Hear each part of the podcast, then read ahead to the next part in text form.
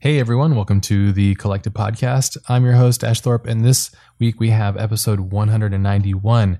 So let's get things started off. I'm going to talk a little bit about a topic. It comes up quite a bit in conversation, and I get emailed about this quite a bit, and it comes up in private messages and all that fun stuff. Is the topic of hobbies. Should you have them? What should you do? If you're interested in having one, why would you have one? Um, my own personal experiences through them, and I'm just going to kind of share it. Uh, I think if you listen to the show, you by now you probably know that I've been practicing jujitsu for quite some time now. I'm probably going on five years now. Uh, I'm purple belt now under Giovanni uh, Martinez in the 10 Planet Jiu Jitsu system. Uh, it's awesome. It's a game changing thing. It's something that really has um, kind of changed my life for the better. Um, it's a really, it's a really challenging thing. It's something that really gives me a lot in the other part of my life. Um, I was never really into team sports. I'm not really interested in going to the gym. I don't like working out without purpose, and I don't like working out just to for the hell of it. Um, I never was really interested in that. And so the thing with jujitsu for me, and I'm just sharing what I enjoy because I don't know what you're going to enjoy, but what really drives me and the reason why I do jujitsu and what really motivates me to do it and continue to do it is because it's a, a mental and physical activity that really kind of like it's totally opposite from what I do uh, in my creative field. You know what I do normally, which is you know, as a creative and an artist. It's there's some similarities, but they're really not that much. You know, working online, working on the internet is completely different compared to compared to like being face to face with somebody and trying to disassemble their body in some kind of capacity, um, like martial arts is. Um, so there's a whole different thing, and it provides just like whole total contrast for me for me, I find that having a hobby like this it helps my life balance, and it could be like anything. I have friends that like play D and D or um, friends that do you know different things, activities, social activities, things that really inspire them. I remember reading about um, one of my favorite shows is a cartoon called Adventure Time, and um, I'm drawing a blank now on his name, but the guy that created um, Patton, uh, I think I can't remember his name, but he was really into D- Dungeons and Dragons. You can really tell in the writing and, the, and the, the, ideas that they came up with and all that kind of stuff. And so I think it's important to have those kind of different hobbies and not necessarily like a general hobby or um, let's say you're, you're, an artist but your hobby is video games sure if that makes you happy and it's what you enjoy but maybe something that's a little different some adversity in your life can kind of shed light onto different things you know which i think is really important um, I think it also really helps me give my mind a rest from the art. I remember reading in a book um, about how Einstein would play violin when he was really like dealing with a complex thing, and I think something happened with his neural pathways and the way that his mind was trying to really fixate on a thing. And then it, when he went to play music, it opened up a different passageway for his brain. So when he went back to the problem, it allowed him to have to free up his mind so he could kind of focus on things again, but allowed his mind to have rest. I think our brains aren't designed to just continually repeat rep- repetitively go after something. Um, I think it's okay to, but at the same time, I think um, giving it a break at times sometimes really helps. So that's one thing I really enjoy about having a hobby, um, just letting your mind have rest. I think uh, also another good thing about your hobby is it's like if you have a hobby, it allows you to have distance from your work, so that it gets you back to when when you're when you have distance between it, it makes you ex- like miss it, you know. And there might be a moment where you're like frustrated with it, but the hobby will take you away from that, so that the frustration, the gap of frustration, kind of diminishes. So when you come back to it, you're fresh and recharged and excited to try new things, which I think is really good. Um, yeah, I think it just really helps. I think it helps just giving your mind a break and, and resting it. I would suggest like if you can find a hobby, try to find something that has a it's in the physical activities, you know, um, something that's physical because we sit and we stand or whatever for such a long period of our lives, and it's really not natural or healthy um, to do so. Neither is like you know full on contact martial arts kind of sports either. So I can't say that it's the best thing for your body either although I've been training for five years and I haven't experienced any serious injury, just common like ailments and aches and stuff that happen to my body. But um, again, the only reason I talk about jujitsu is because it's, the hobby that I have. But there's, I mean, if you guys have hobbies and things that you suggest, let us know. You know, reach out and get at us and let us know. Like maybe there's something we're missing here. Another hobby that I do that I really enjoy um, I guess it's becoming kind of a part of my career now is photography and cinematography. I really love um, the process of, uh, capturing images and footage, and that's another thing that's away from the computer. It gets me out of the house and allows me to go do different things. It's it's kind of connected to the passion projects as well. But again, and maybe there's someday I'll connect like you know my hobby and my my art and all that kind of stuff somehow. So maybe there I'll do some kind of film about jujitsu or something. Who knows? But what I do know is that it really helps having a hobby really matters a lot to me and it just helps and it's cool to learn another craft you know? Our lives are so short and it's so important to try to experience as much as you can here and get out there and really try different things. And i think it, it would be a shame if you did if you didn't you know? There's so many cool new experiences for you if you if you put yourself in adversity and try new things and meet new people. Um, there's there's a high level of camaraderie that that happens in that way, and it's, it's it's really cool. I enjoy it, and I you know there's days where I really dread it. I don't want to do it, and I kind of fight it, but it's it's so um, it's so key to get it done. And I know that with the moments that I'm feeling that like that, that's the times I really need to go because it just means that I'm you know fighting against it, and that means that that's when I get the best growth is when I'm you know fighting against it.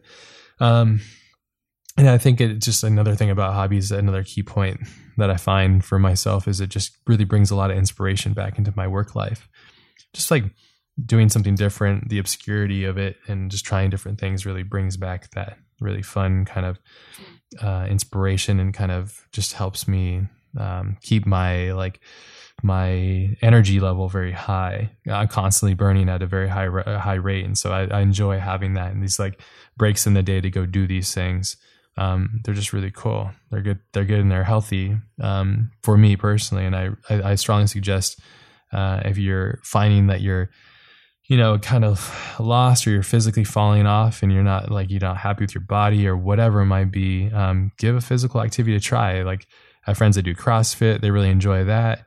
Um, yeah, it's not my thing, but I can see the total benefits. I've done it before. Uh, my wife and I have done that like, um, I don't know, there's like these videos that you'd watch and I ended up losing like quite a bit of weight and like getting really sh- in shape and it feels good, you know, when you're in shape and you're working towards, um, you know, like a, a, certain physique that you're after, it feels good. And that's just another ho- hab- hobby to do.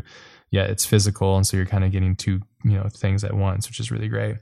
Um, and then lastly for me is it's, um, it's really hard to manage it, but it's, it's like with hobbies, it's, it's, it just really helps me just balance, you know? So it's the same thing I've been talking about, but it just really helps me balance my life out and by balance it's like kind of feels like sometimes it throws it off. I could be really deep in a thought or deep in a project and i have to jump away to go do these things but it just makes um, the process of coming back that much more exciting.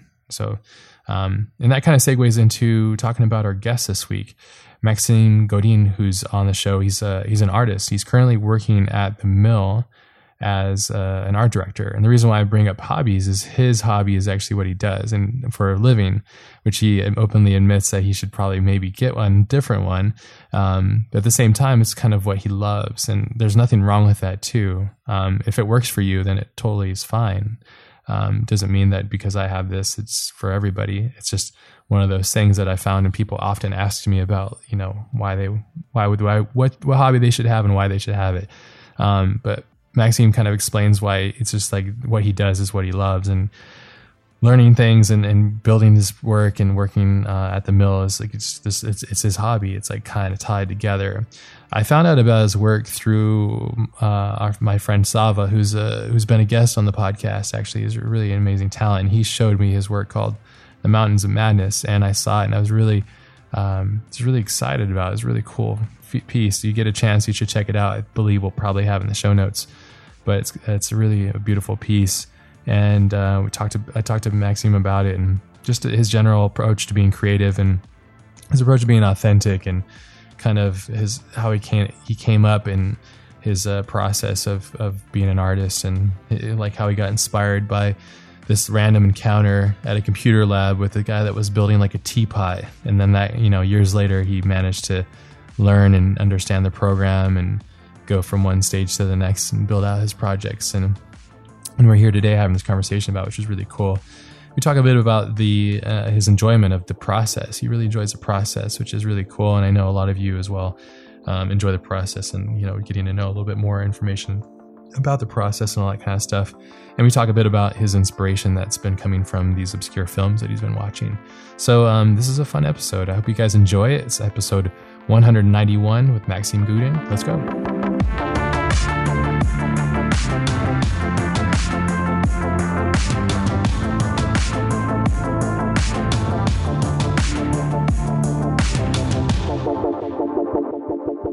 So yeah, thank you again for you know taking the time to be on the show. Um, as we had spoke about, it's you know most artists are quite personal, like they're insular, and and we we do a lot of our communication with our work itself. So coming onto the show is is sometimes can be somewhat nerve wracking. But thank you for taking the time. Yeah, thanks for inviting. It's uh, quite a thing to do. Oh, you're very yeah. welcome.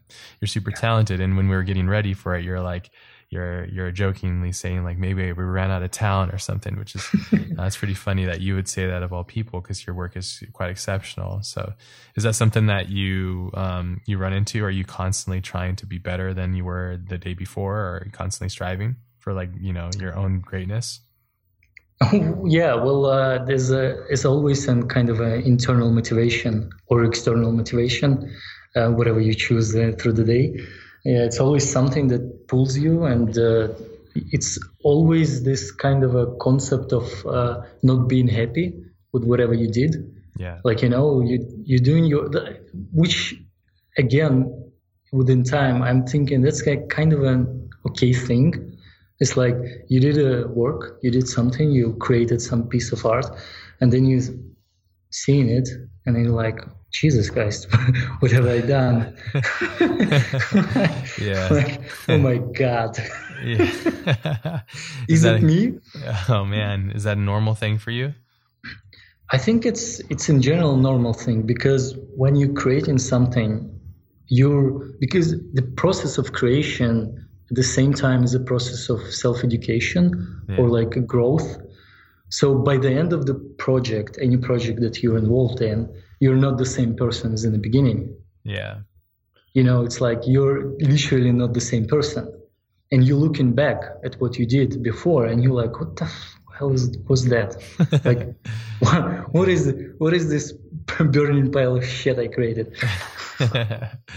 yeah, no, it's true. It's very true because I have that too, where I'm just like, hmm, what was going on in my mind at that point? Because it just goes yeah. to show we're constantly changing and ever changing, and yeah. it's almost like it's almost like relics of your past, you know, like you know, like the Egyptians eventually were to evolve past what they were as a civilization, and if they were to see like the buildings in Dubai or something, you know, like yeah. what the hell were we building the buildings out of rock for, you know, like man, we could have yeah. been using glass and steel and all these like different types of manufacturing uh, yeah. byproducts and stuff, but yeah, I think of that too. And that's also like. It's, yeah, it's, it's interesting to see uh, the, the like your creation as an artifact like yes. artifact of the time that already passed. So it's not actually yours, you know.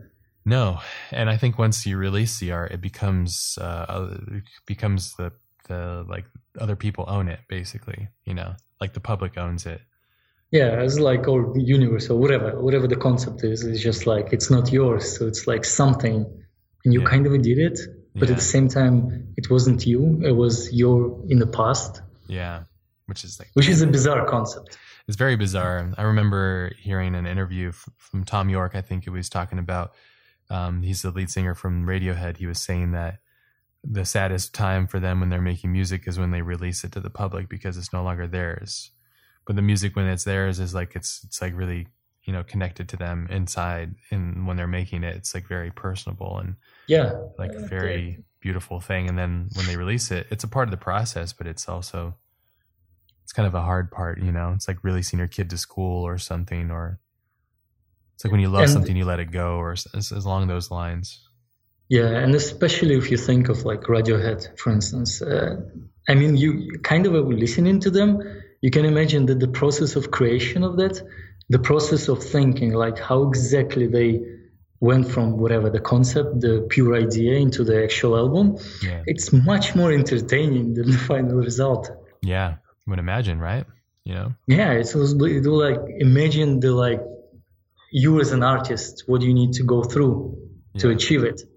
like what's the step what are the steps what was happening like what was the process what was the ideas how did it go there why did it go there do you think that's because you're a creative else. person yourself do you want to know all the the nuances and the tricks yeah i think it's uh, the whole uh, concept of um, you know when you're creating art versus when you're uh, they call it just listening to music or watching a film. Yeah. So you're perceiving things. It's a bit of a different thing, uh, oh, yeah. you know, like uh, different uh, in a way that emotionally it's different. Yeah. You know, and when you're in the process, when you're inside it, it's really hard to then translate it into something else to explain it what you actually felt when while you were doing it even if the result is lackluster for you yeah. The process usually is not. Yeah. Do you enjoy you the know, process of making your work? Yeah, I enjoy the process more than the definitely than final result. Interesting. And yeah, well, uh, because in the process you always have you know ideas and emotions, and they kind of uh, it's like this ever-changing torrent of emotions and ideas yeah. swirl, swirling around, and you're in the middle of it you know, like in this infinite dance. And then when it's over, you're like, okay, mm, can I go back? yeah, and experience it again in a different way. Yeah. Yeah, so it's it's kind of a drug. You're always going back and starting something. It totally again, is a know? drug. Totally is. Yeah, you're starting it again to just capture the same feeling, the same range of emotions. It's really hard to capture when you're just trying to do something else, I guess. Yeah. I I look at it almost. I don't know if it's a drug necessarily, but it's definitely a habit. That's for sure. Yeah, like Ooh, whatever whatever the name is. Sure, it's a that's a yeah like a what do you call that word? It's like when things mean multiple things, but they're the same thing. Um, synonym or I forget the name of it. but you know, definitely there's there's definitely um, I guess you could look at it like that because you are kind of striving for it. I always remember being a kid drawing and being just really creative as a child. And when I became an artist um, later on in my life, I was like, you know, just trying to chase that feeling of being completely free. And then you work on like client work and stuff. And then um, I don't know it's the same for you because I know you do passion projects. We'll talk about that too. But like, you know, that chasing back that freedom, not having a client tell you what to do when you can just do it yourself, you know? Yeah, I, I think uh, in a client work, there's a it's kind of a different type of uh, creation or like different type of creativity. Yeah. I would say. I was thinking about it. So it's like you have a certain goal, yeah, and you need to achieve it, and you sure you know like it's when you create when you're doing your art. So it's like you're your own client in a way that you have certain goals to achieve, and that's like your goals or concepts to uh, discover or something. You know, like you're going into it. But when you're in the client work, it's just uh, it's a challenge and it's interesting challenge yeah. because you, you so much need to be you know like need to be done in a certain way that will you know make everybody's happy yeah. Which is which is interesting. I would I, I, would say it's it's it's a different thing. It's a different kind of uh, uh, challenge. Yeah. But i yeah but I, I like it. You like you, en- you enjoy the i mean obviously because you work you know at a studio for a studio so it's makes sense you know because it would be a weird thing if you worked there and you hated it right yeah, it will be. it will be pretty miserable life. sure. Yeah, because then you'd be doing something you didn't want to do. So, because I have friends that really love their client work and they love, you know, working with their clients and stuff, and, and that's great because I think there's a good alignment. Not everybody has that um, alignment, obviously, because it can be somewhat difficult um, to find that within like your own career. You know, is finding um, client or people that you align with creatively. You know, oftentimes I just look as clients as just people that oftentimes just have a means or a vision, but don't have the the abilities or whatever it might be, and so that you're fulfilling that part of their quest. You know, but yeah. it, it makes me think a lot about the future of art, though. in the the realm of consumption and where that means. You know, like are people going to still value art in the age of just art abundance? You know, what I mean by that is like when photography first came out, that you know, like as a, as a tool and a trade, it was a coveted thing. It was very unique, and only so many people had this technology back in the back then. And now that everybody has a has a camera and can take photographs and stuff, it does it diminish its power or does it make it larger? And you know, what does that mean for the overall spoke, scope of of art? You know, so. Yeah, I, I think it's really difficult to define art, like yeah, actually try to define it academically or whatever the uh, name is. Like uh, you mentioned the photography.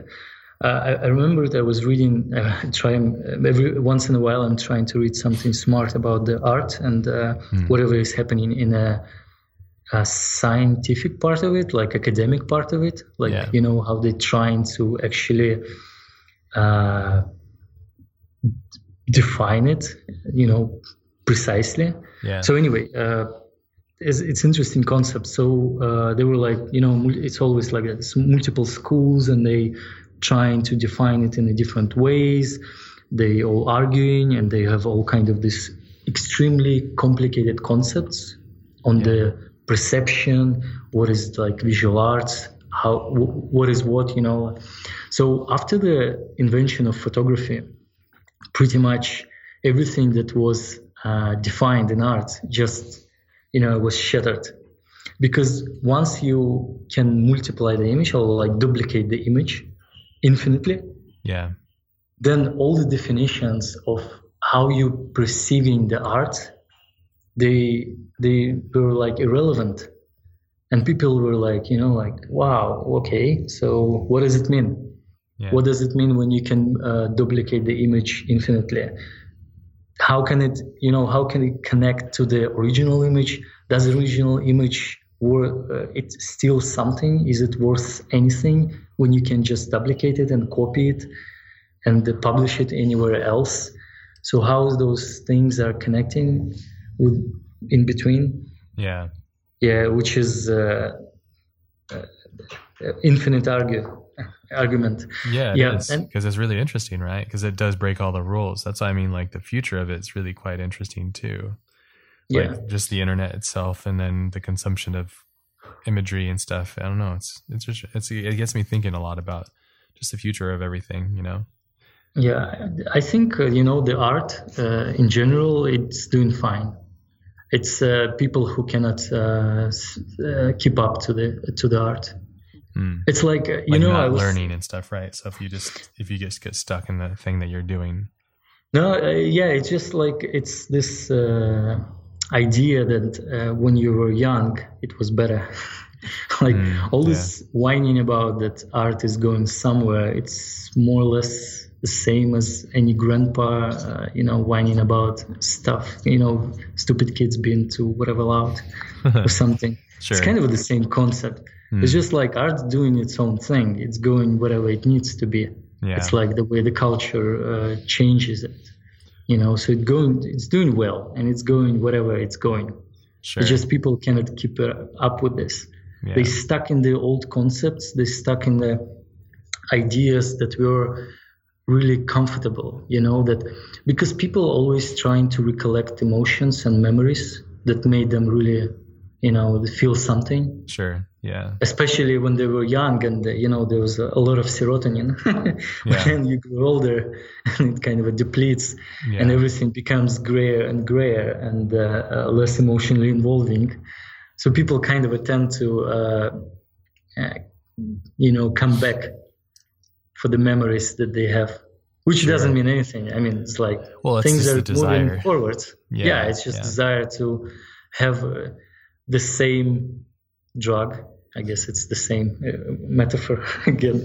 No, yeah, yeah, yeah. but it is. It's, it's interesting to think of it as a drug because I guess it is, and constantly going back to it. Because if you think about what it is that we do, and and you and I specifically doing what we do, which is like more CGI or building worlds or making things that don't only not only just are they still and stagnant, but they also have dynamics in life, and you can animate it and live in these worlds and stuff that we create. It's kind of like uh, like almost like playing God in a sense, you know, like a creator. Yeah. Yeah. How much of your work is inspired by just that simple fact of just being able to create whatever world that you want? It's it's funny enough. It's like the original idea of whatever I'm doing. It's like I was trying to, you know, remember what was happening or like establish a certain pattern, like why I'm doing this and you know, and not something else.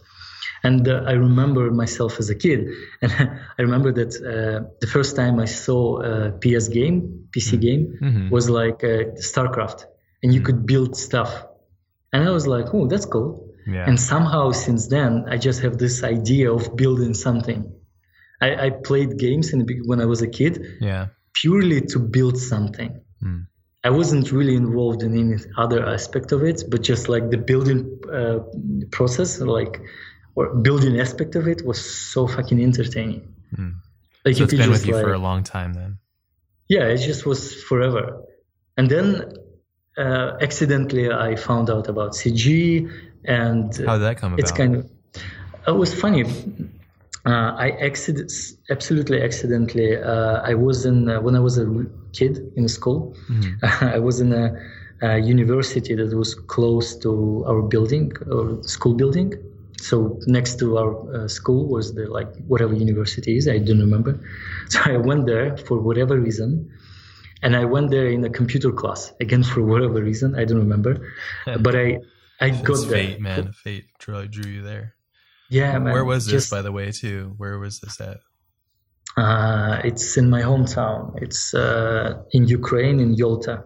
Okay. Yeah. I got there in whatever for whatever reason, I got in this uh, classroom with the computers in it, and yeah. you know, I, I, didn't have any computer, and because uh, it's uh, not the best time to have a computer. yeah. yeah. anyway, uh, and dude, there was like one dude sitting there, and he was animating a teapot. He was making a teapot fly. You know, he has like these wings. Yeah. Like a standard 3ds Max teapot. So he just built the wings for it and he was animating it. I was mm. flying around. It struck me so dude, hard. I was like, sure, he's dead. what what year is this yeah. in? Uh, it's hard to say. I think it's a like while ago. 16 years ago. Okay, yeah. That 17 years ago. I'm trying to think of like the movies and things that were out then too. Did you feel like a connection when you watched like um like films? Like I don't know if you like by then probably like Jurassic Park or anything like that. I think probably like The Matrix and stuff. Did you have a feeling like a connection to that stuff when you'd watch it? it uh, kind of a it's it's it's kind of a separate thing from the world building aspect. Sure. But uh, when I was a kid, way before this happened with the PCs, when I was a kid, I had a, a VHS player, and uh, the first movie that I had was uh, Jurassic Park I think I watched it like two, three hundred times. yeah, same. Same yeah, maybe probably more. a lot of the people are listening that had the same thing. yeah. yeah. Somehow it's just like great movie. You know, it kept rolling. Yeah. yeah, it's it's kind of a yeah, this idea of that you can rewatch the thing is pretty insane. It's still really if good. You think though. about it. Yeah, it's still really know? good. Yeah. Yeah, the, the movies it is. I miss yeah. movies like that because I don't. And I, I, this could be perfectly to your point, but I don't really experience that same feeling when I watch movies anymore. Like that feeling. I, I haven't seen a film in a while that's really moved me like like uh, like those. But it, those kind of films are very rare, though. Yeah, well, Matrix it's because you're old. and yeah, so it's because I'm older. Yeah, exactly. Yeah, it's true. Yeah, uh, the second biggest movie of uh, my childhood was uh, uh, Aliens. Again, I watched it like 200 Aliens times. or Aliens? 300. Aliens. Yeah, the, the second one. Aliens. Second one. Yeah, okay. yeah, yeah. Yeah. All right. It was like again 200 times, 300 times, whatever. I, I remember when I was a kid, I, I could remember every line of dialogue. that's awesome. Yeah, well, that's cool though. But so that at least you had the bug for. So you had the you're really into watching these films that you had a chance to watch, and then you got inspired by seeing this person like creating magic basically in the screen. So once you saw that, did you were you inquisitive? Did you ask the person like, "Hey, how do you do this?" And then did that just yeah, I did. I did. Yeah, I did. I asked, "What is it? How can I do the same and stuff?" So I found out just the name of the software, and uh, then that's it? it. It's the software that he used. Uh, yeah, yeah, 3ds Max. Yeah, Okay. with the teapot, uh, like it's the original model of 3ds Max. Anyhow, at some point in the future, like a couple years after, I got my own PC and I got, of course, uh, 3ds Max on it, and I started to do something with it. Uh, really unproductive though, but Can you remember the first couple things that you ended up making? yeah, yeah, I, it was all architectural stuff for whatever reason. It Mm. was like uh, either interiors or exteriors.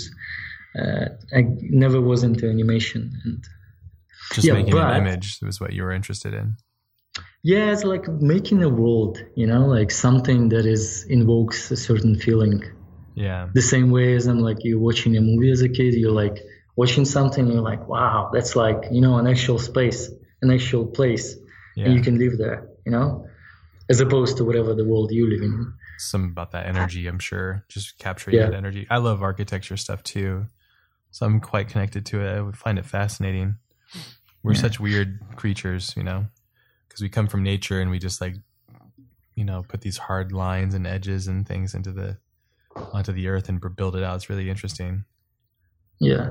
Uh, th- th- funny enough, because I was doing a lot of stuff in uh, 3ds Max, architectural wi- uh, architecture kind of stuff. Yeah. I accidentally got uh, my first job as a in in architectural bureau as a technician, Hmm. whatever that means. Yeah, what was what was did you end up doing with your day? What was your job like? so the thing is that they, I think they hired me mostly to do uh, visualization of architecture of whatever they were doing, Sure. but there was not that much vis- to visualize. You know, it's a small company in a really small town. Uh, so there's not that much to do. So I ended up I work I worked there for three and a half years, somewhere something like that. Yeah. So I ended up doing actual architecture. oh wow. So I didn't have any education, nothing. Basically, I didn't do anything after school, uh, but somehow I got in there, and they teach me. So There by the end of it, yeah, I was doing my own uh, architectural projects. I have, I think, two houses built with my name as an architect Wow. in my hometown. Yeah, which is kind of fun. Yeah, that's crazy. That's really cool. I don't It think is. you need. I mean, I guess for that you can probably have them help you, but yeah, Well, I, it's much more efficient to work than to study in the university. That that I learned when I was working there. and you get to. It's- more practical. It's not theory. It's Yeah. like you, you face it right then and there. Yeah, yeah, Nothing and, beats and you the get real it. thing. Yeah, and you're not paying them; they paying you, Yes, you get which paid is the to best learn. part. Yeah, Yeah, which is amazing. It's like amazing concept. very lucky. And then in return, you give them your time and effort and energy. So it's a great ex- trade-off. You know, it's a very classic trade-off that I think it's like frowned and looked down upon. Some people are really they don't really like the idea of like internships and all that stuff. I I, I completely strongly disagree. I think if you have the chance to intern or whatever, even if it's unpaid, you should just do it. You know, like if it's going to give you an experience that's going to help you, then it's just a trade. You know, so um, paid internships obviously is great, but if you can't financially make it work, then yeah, then don't do it. But I think it's so important. And It's been like Yeah. it's a time tested experience for humans to learn via mentorship and exchanging that is so important. Um, yeah, this took you. So you had the the teapot incident, and then you got your computer, and then you went off to build houses and do an architecture stuff. And that what Yeah. what, what time? What kind of time span are we talking about here? What are you? I'm just getting curious to see like how long you've been doing it. Yeah, between the teapot and the, the actual house, I think it was. From teapot to Yeah. house in 3D. yeah, from nice. teapot to house. Yeah, That's a it's slogan. I should write a book. Yeah. yeah, uh, I think it's like six years. Okay. Yeah. Yeah, Damn, that's it's a lot. bad. Yeah, but I mean, I think the, the the especially the beginning phase of it, and especially in the infancy of all this CGI and the computers and just the technology itself, it, it was it's so it was so much worse to use and to experience because it was yeah much more um, troublesome. Whereas Yeah, now it's a lot more powerful and Yeah. programs are I didn't have easier. yeah, I didn't have any internet, so Oh, yeah. you know, you remember those books like with tutorials and stuff. The dummy books. Like, yeah, yeah not only them, it's all kind of books. Yeah, I remember all those books too. Tutorials. Yeah, that was the thing. It's like and Nom- Gnomon DVDs. I had a lot of those. I still have them. They're on my bookshelf, and they remind me of a different time. Do you ever have those? No, no. It's uh, you know what I'm talking about. Yeah, yeah, of yeah, course. The Gnomon. Gnomon yeah, no, school. it's it's too Western. oh, it's too Western. Yeah. yeah. Yeah, I guess that makes sense because it is a it is a Western, it's an American company. I would thought yep. they would reach out around the world, but yeah, but those DVDs well, really helped me out yeah. a lot. Now it's like it's amazing the resources that you get. People are so fortunate. I mean, there's so many artists and teachers and people expressing and sharing what they know, and at the same time, there's a lot of incredible information just free online on like YouTube and stuff.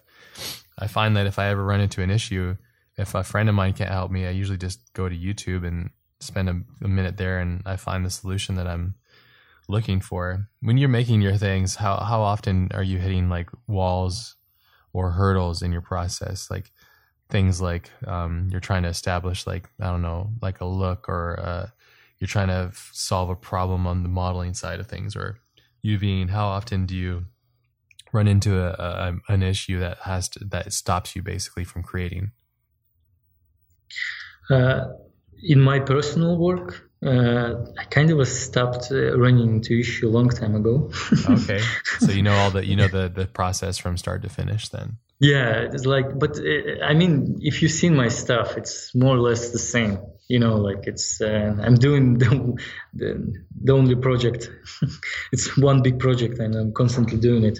You definitely your work definitely results. has a style. It definitely has its own thing. Like it comes from. You definitely have a style to it. If that's what you mean. Yeah, yeah, and it's uh, of course it's partially defined by the my knowledge of software. Yeah. So you know, it's always a trade-off.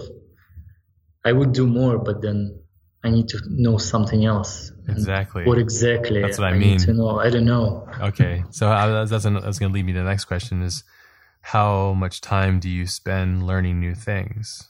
Because I feel like that's so hand in hand with like CGI artists, like because there's a new program, there's a new software, there's a new plugin. Like every every day, there's something new that's dropping or releasing that you can you know play with or build or work with.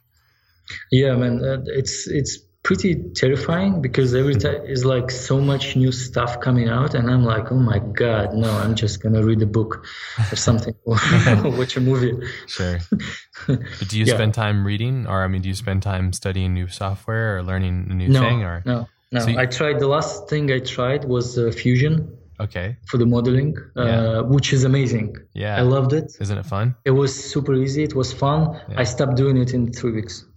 oh, you just were you weren't interested in it? No, it was amazing, but just then I realized that I can do kind of a similar things. Sure. Uh, in 3ds Max. Yeah. That makes Though sense it's not going to i mean topologically it's not going to be correct or whatever you know yeah. or whatever the limitations. It's gonna be the same thing in the end. Sure. Well that's gotta so, feel nice though to be able to know because my biggest problem is i get stuck at so many walls but I, it's because the way that i've learned is totally all over the place and weird. Like i've learned different programs at different times and i'm like i'd go through a process and i won't even know it like how to uv things properly or or poly model things properly, you know? So I'm going yeah. backwards and then forwards and stuff. So my process is quite stupid, actually. it's not yeah. very logical, but I make do and I try to figure it out as I go. But that seems to be the biggest hurdle for me. Is get, that's the thing that gets in the way of me being creative most than out of all of it. But yeah, yeah. but it seems like uh, you, if you have it, if you already have your solutions, then it's then it's quite easy then. Well, it's. I mean, I'm. I'm not going to defend this thing. So you, I would say it's better to learn new stuff than not to learn. Sure. But at the same time, I was like, I was thinking. So you're standing, you know, like you spend time. Like I spent whatever, ten years or something to learn whatever I learned, and you're like on. You're on kind of the top of the mountain, and you see in front of you a mountain that is higher. Yeah. It's not really like higher. You know, it's a bit higher but then you need just to go all the way down and then all the way up to the new mountain. Yeah. And you know, this difference in height is not that big. Maybe it's not worth it. yeah, it's true. Yeah. So what do you do so, at that point? You just continue then, huh? You just hang out in your mountain, relax, enjoy the view. It's kind of yeah, it's kind of like that. Maybe maybe it's uh, maybe it's the wrong thing to do. Maybe it's just now. Maybe in uh, in two months I will be like, what the fuck am I doing? I should learn Houdini or whatever. is that on or your whatever list? is there. Is Houdini on no, your list? Jesus Christ, no. I, I, I hate this. I hate this parametric stuff. oh, you don't like the play? You don't like that stuff? I find it No, fascinating. I find it fascinating. It is. It is totally. It's fascinating to watch, but I don't have any like. I don't have any urge to actually do it. Sure. Yeah. You know, it's like it's kind of a, for me. It's like in the world building uh, concept that we talked about. Hmm. yeah. It is definitely on a whole different level. It's a whole different thing. That's for sure. Yeah, it's like it's too complicated. Maybe I'm may- whatever for whatever reason. I think it's uh, a bit too complicated. Yeah, I think. Well, I think if um, I think it makes sense because of what you can do with it. It just it opens up so much possibilities and options for you. I think that's really that's kind of how it works because it's almost like a like a wizard's bag of tricks, you know, and you can pull out anything that you want from it. Whereas if you go into the common programs that we use, I think it, you know, there's certain expectations. You know, the tools are designed like a hammer is designed. Like a hammer is designed to drill nails into uh, surfaces.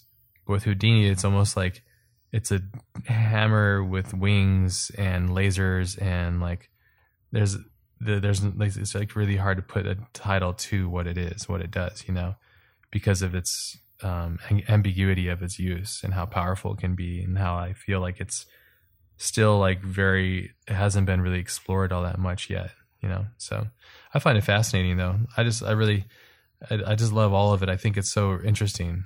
Um, all of this stuff I think is really interesting. It, it is definitely. I tried uh, when I was like, when I was it like six, seven years ago. I tried all kind of software and stuff, and just tried to learn as much as possible. Yeah. And then uh, I just got stuck into the work itself, like into the projects, and especially in my personal stuff, which is kind of a defined with what I learned at that point in time. Yeah. And I kind of was stuck to it, which is not a good thing but at the same time it's what it is you know like it's hard to say what is bad or good in terms of personal art yeah. Well, it's all you. It's what you want it to be. You know. yeah it's like or, Yeah, or what you can do you know like what you can say like if you have something to say then Yeah, and it's all Maybe it's, I- no, it's all up to you what you want it to be, and that's the key thing, you know. And that's actually how I found out about your work because um, at the Mountains of Madness is the project, that's the one that really stuck out to me. Um, and for some reason, when I saw it, I kept thinking because your name's Maxim, I thought you're Zhestkov, my friend Maxim Zhestkov, and I was like, oh, cool, Maxim did a thing. I for the for a while I couldn't even disconnect it, and then I just I realized recently, like, oh, he's totally not the same person. This is great. some reason for some reason I kept thinking it was. Uh, are you familiar with Zhestkov's work? yeah he's uh, pretty famous Yeah, yeah, he is I pretty guess. famous. Yeah. yeah, his work's really good. But yeah, I mean, that's a. I think that from when I look at all your work, though, all your work has a certain style to it. And I guess this one does too. Uh, they all do. Um, like this level of intricacy, and like there's this like hybrid world of craft and things that are happening in this like. There's just like these worlds basically that you're building out. Um, but what brought upon you to do this this film? What was the, what was the inspiration for this film? Was there a certain like, Uh, image that you saw, or a movie, or a feeling you were after? No, it was uh, so. Uh, the reason, I guess, the main reason was just uh, that I had time, finally. Okay. do You had a something, sabbatical uh, or yeah. something. Uh, pretty much, yes. I left my uh, previous job and I had a bit of a time, Cool. and I yeah, and I decided to quickly mesh something together. How much time did you have? Uh, I had uh, I had a couple of months, but I finished this piece in uh, less than a month. Great. So if you, if you know it, you it kind of comes out of you, right? It just kind of flows fast, quickly Yeah. out of you. Yeah. Yeah, so it was pretty quick turnaround. Yeah. And uh, yeah, the, the thing was that I had these architectural pieces that I was doing and doing and doing. hmm And then it was like, it's kind of a long train of thought. But first, I had this idea for the tit- for the fake title sequence for At the Mountain of Madness, if they would be ever shot Mm. by whoever. You know, the, like it's this novella, yeah, Yeah. novella of Mhm. uh, Lovecraft. Yeah. Yeah. So I was thinking, you know, in my head. I've never read like, it, but I've heard about it. So Yeah. Oh, it's it's really good. I would recommend. what's it about Uh, basically? Uh, it's simple exploration story. It's like bunch of people stuck in somewhere in uh, Antarctica, I think, or Arctica. Okay. God damn it, I forgot. Yes, a bunch of people stuck somewhere in the North Pole or Southern Pole that I don't remember, and they found out the ruins of the ancient civilization, Mm, and stuff happened. You know. okay. Yeah. Don't spoiler it's- alert. Yeah. Yeah, yeah. So I mean, the, it's like any other Lovecraft story, Yeah. novella, or whatever. It's all about this facing the unknown, Yeah. which is kind of a, for me is uh, the one of the most interesting concepts in art. Like when you're exploring something completely, you know, unknown, unexpected, something that is really far away from your understanding or of, of the world or from your concepts. yeah. So you kind of, you know, you're facing something that you cannot comprehend in any way, Yeah. Yeah. which is an interesting idea.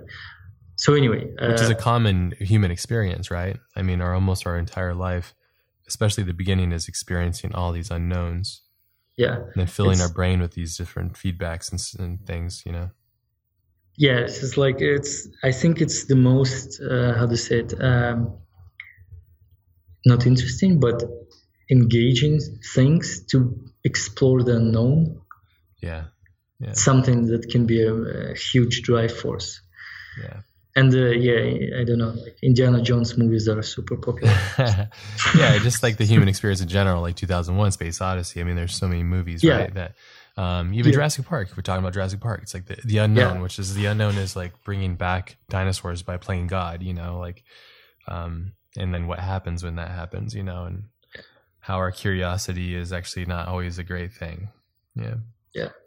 So back to the, the uh, film. short. Yeah. hmm uh, I was thinking just in my head. I was I had these images of uh, tit- like supposed title sequence, like a fake one. Mhm. Just you know, just in a, as an exercise Yeah. to do something cool.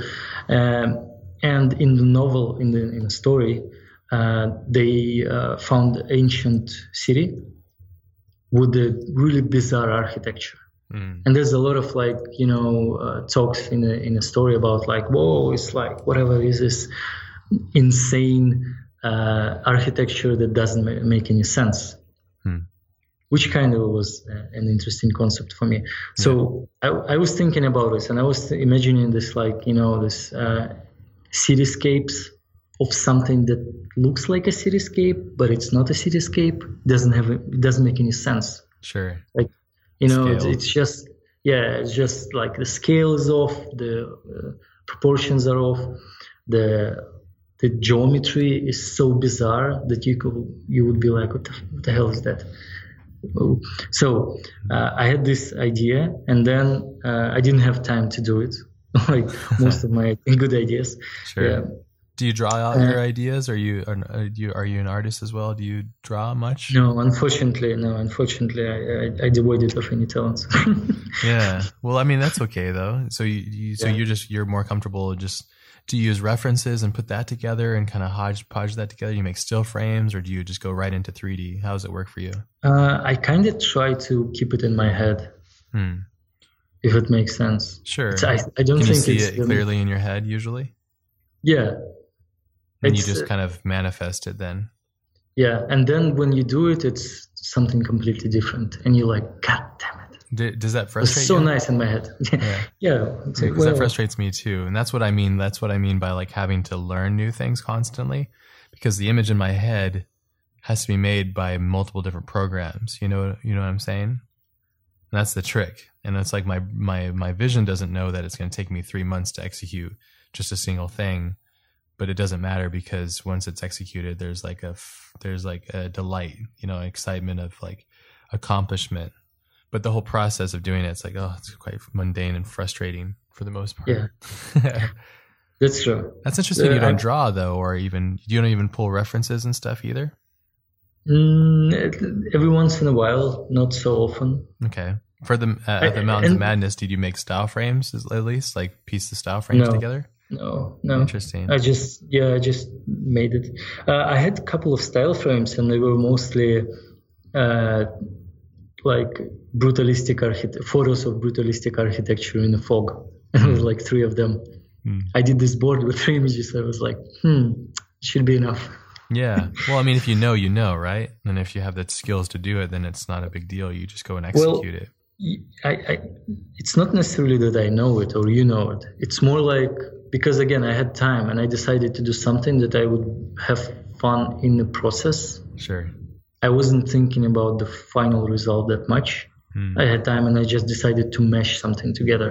It wasn't like really clearly defined a concept idea or, or a, even a project. Yeah. I was just making it up as I went, you know, through it.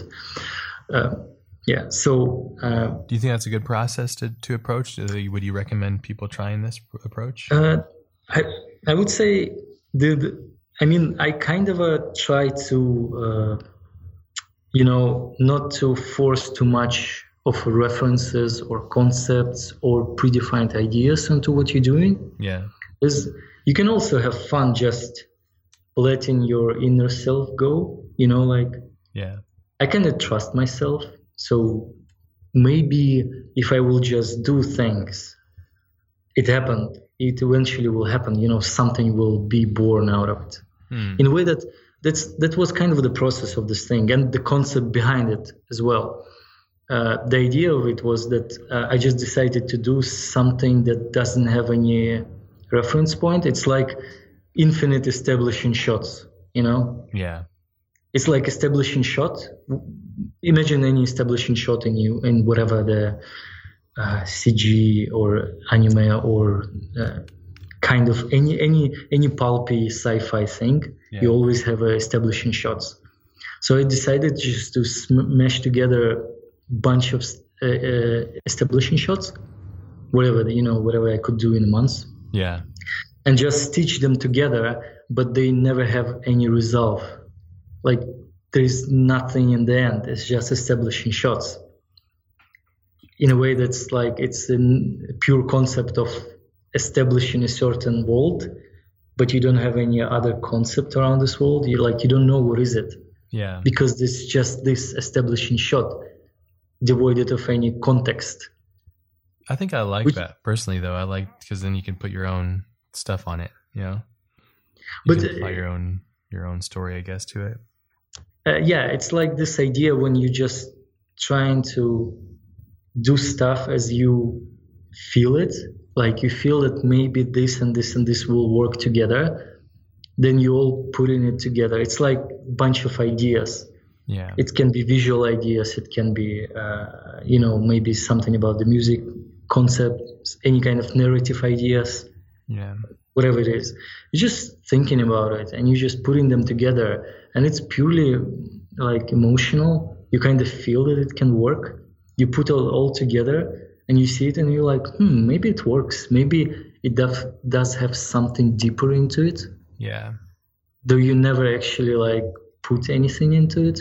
Sure. Like it's it's you create basically what you do is you create in a world in a way that the world works by its own. You know. Exactly. Yeah, I was just gonna say that. yeah it's just you you you don't necessarily need to put too much into it you don't need to really define the lore you know like define everything that happens there you just do things that you feel are correct or feel that will somehow work together you do this and then bam you have something Yeah, exactly. Yeah.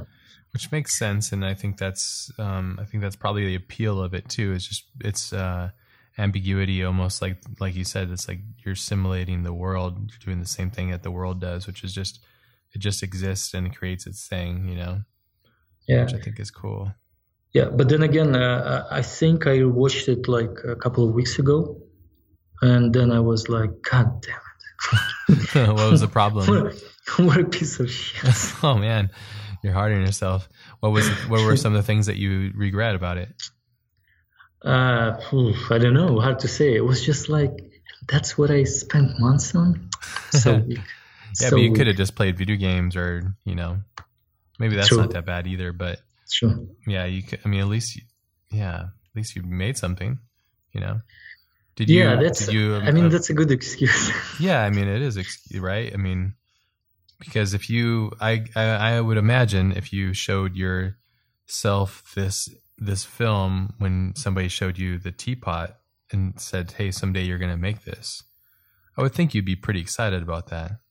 Just knowing the fact that you'd be able to create something like that, wouldn't you say? It is, no? yeah. But it's always like it's. I mean, it's always like this. If you're, uh, yeah. Said, if I if I will tell or show anything to my uh, past self, yeah, I'd be pretty impressed. yeah. But what's what's what's your main issue though with it? I'm just curious. Like when I think there it. was uh, I think there was much more thought put into it, and then eventually you look at it and it's just a bunch of rendered things. You know. Mm, yeah. How how has people's response been to it? People enjoy it. I guess so. Uh, I mean, I, do, I don't have any particular response except that. Uh, so uh, I got a I got this thing going in a festival. There was this there was this uh, festival in New York, animation festival, mm-hmm. animation block party. Yeah. And they screened it. That's cool. Yeah, which is kind of cool. Yeah. And this is a after this you started working at the mill. Is that what happened? Uh, at, at, the same time. So I was uh, uh, already how do you say it hired, but I was sitting in Amsterdam, and okay. just in between works, I decided to do this one. Gotcha. How do you like working at the mill? And did you you're in the Los Angeles one, or which which one the mill? Because the mill's everywhere. I'm in Los Angeles. Yeah. Okay, the LA one. Yeah. Yep. There's also like a year. There's one in Europe too. I think in the UK. Did you work at that one as well? No, no. I just was hired here and uh, moved directly from Amsterdam. Oh, okay. Oh, so you lived in Amsterdam, huh? How long did you live yep. in Amsterdam for? Four years. Ooh, I like that town. It's a cool city, man. It's it is it is. Uh, I, miss it I was all? at the, in a way, you know. Sure. Uh, it's really small. Like, it, yeah, it is. I mean, it's super comfortable to live in Europe. Yeah, I like Europe. And yeah, and there's like pros and cons. Sure. So when I moved here, it was pretty impressive the difference. It's really, I think it's not that obvious if you don't live in both places. Sure. But whoever lived in both places, the difference is pretty obvious, and it's it's really bizarre. It's like on this on you know like on the basic level, you think the whole world is the same because no, globalization, you know, and the culture is pretty much the same. Sure. You know, and we all watch and listen to the same things, like everybody. So you kind of have this misconception as that everything is pretty much the same, yeah. or everything is working on the same concepts as you get used to. Even even like regardless of you watching like a movie or you know the political situation in the country, or anything, you still kind of think that yeah, yeah, it still works the way I think it, it works. Mm. But then you move somewhere and you realize that no, it's actually pretty different. And what I found myself uh, about like Europe and US, which is pretty amazing for me, was like when I moved. Maybe it's like an obvious thing and everybody understands that, but no, I mean, I, I found this pretty. Things. Yeah, I, I, found it pretty amazing. Like uh, my biggest complaint of like complaint the thing that i didn't like in europe uh, in general and in amsterdam in particular that despite it being a really nice place to live mm-hmm. there's certain you know for a creative it's a bit like cluster in a way that you don't somehow you don't feel this creative you know vision or like whatever the creative force around you. There's like whatever, you mean by people or just the atmosphere that's around you? It's hard to say. I think it's oh, everything is by people, but it's kind of a part of the culture. Sure. So it's yeah, and then I moved here, and everybody is so striving for something. I yeah. never seen so many people who actually believe in a thing and they trying to do their best. Mm-hmm and you know, and they jump in all their pants to do something. Yeah, in a way, it's a bad thing, but a good thing. You know, it's always uh, it's always both. Uh, and I was when I moved, when I only moved, I was thinking, what the hell? Why is that? Yeah. And then I was thinking that uh, Netherlands in particular, it's pretty socialistic place.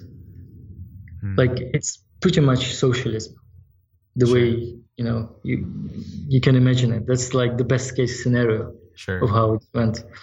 And because of that, because of there is uh, because of a lot of things that government did, and the, because of a lot of things that society works, uh, there is basically no social tension Hmm. Or no social pressure, Sure. which is a good thing on on one hand because it's actually make it comfortable to live. Sure. But you need a little Yeah. bit of friction though.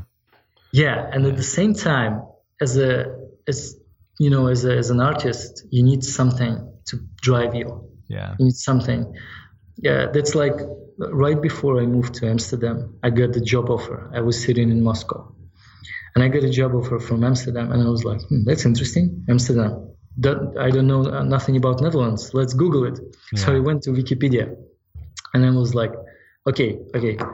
I was like, "Okay, hmm, Netherlands. Okay, maybe I know some uh, movie directors or movies in general from Netherlands." And I start to think, and I'm like, "Hmm, okay, okay, okay. I know uh, Paul Verhoeven yeah. and Rutger Hauer. Yeah. They both from uh, Netherlands. Yeah, they had this uh, one, uh, or maybe they have a couple of them. But I remember uh, when I was a kid, I watched this uh, pretty famous movie in Europe, uh, Turkish Delights or something. yeah. Yeah, it's like. Paul. Yeah, yeah, yeah, which is a Dutch movie about Netherlands, Yeah. and that's pretty much it. And I was Yeah. like, okay. And I was like, okay, okay, maybe, maybe they're like a bunch of amazing musicians that I don't know. And I start to Google, and uh, yeah, it's true. it is weird. That's true. yeah, So much comes none. from America. So much comes from America. yeah, and there are none. And I was like, wow, god damn it. Okay, maybe there's like writers, you know, maybe Yeah. like there's a amazing like plethora of writers. And I went in, and it's like, uh, uh, not really. No, Yeah. Hmm. some of, I mean, like there's something definitely. Uh, Sure. but I was like, wow. Most of the culture that I know is either from UK, uh, France, or US, and you know, rest of the world in in, in a way. And The art culture. places- You're talking about the art culture? yeah, yeah, the art, the art, yeah, Sure. that's yeah, and it's like, wow, that's interesting. It's definitely something should have like, like something is happening there, yeah. you know. Yeah.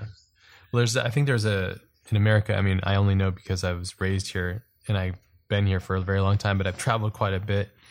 And I think the big difference is just like, um, it's just, there's a, there's a huge drive here, massive drive to want to be yourself, to be unique, to be, ex- to be, um, to explore, to, to be exposed, to like, you know, share what it is that you're doing. And there's a lot of ego involved in the American psyche. Like there's a lot of ego and, but there's there's there's a good thing and a bad thing with that too you know? I think i think great art really comes from a good combination of many things. I don't think it comes from complete comfort but i don't think it comes from complete stress either. I think it's like a good blend.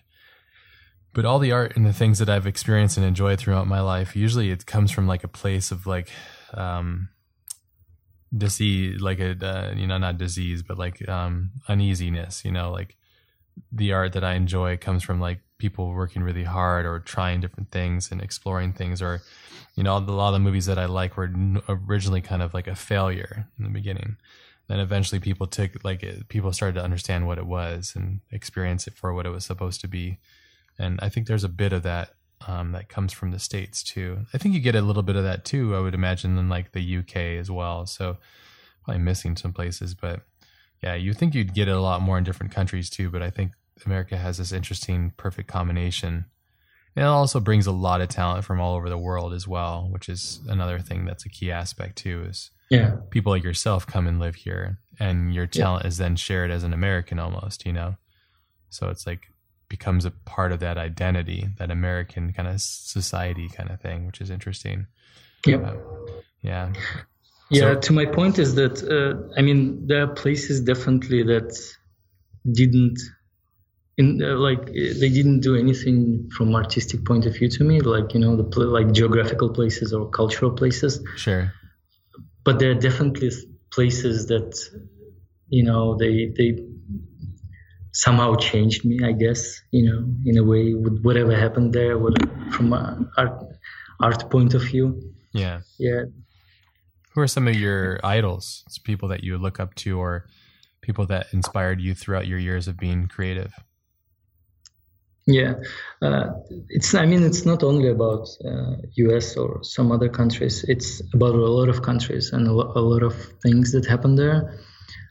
Sure. Uh, But again, when I got here, because I never lived anywhere except like my well, Ukraine, Russia, and then Netherlands, and then U.S. hmm So it's really hard to judge because I mean I traveled a lot, but I would say if, when you're traveling and when you live in somewhere, it's Are kind of a bit of a different things. experience. Yeah. Oh yeah. So here I'm kind of living here, you know, Yeah. and I'm trying to understand why things are happening the way they're happening.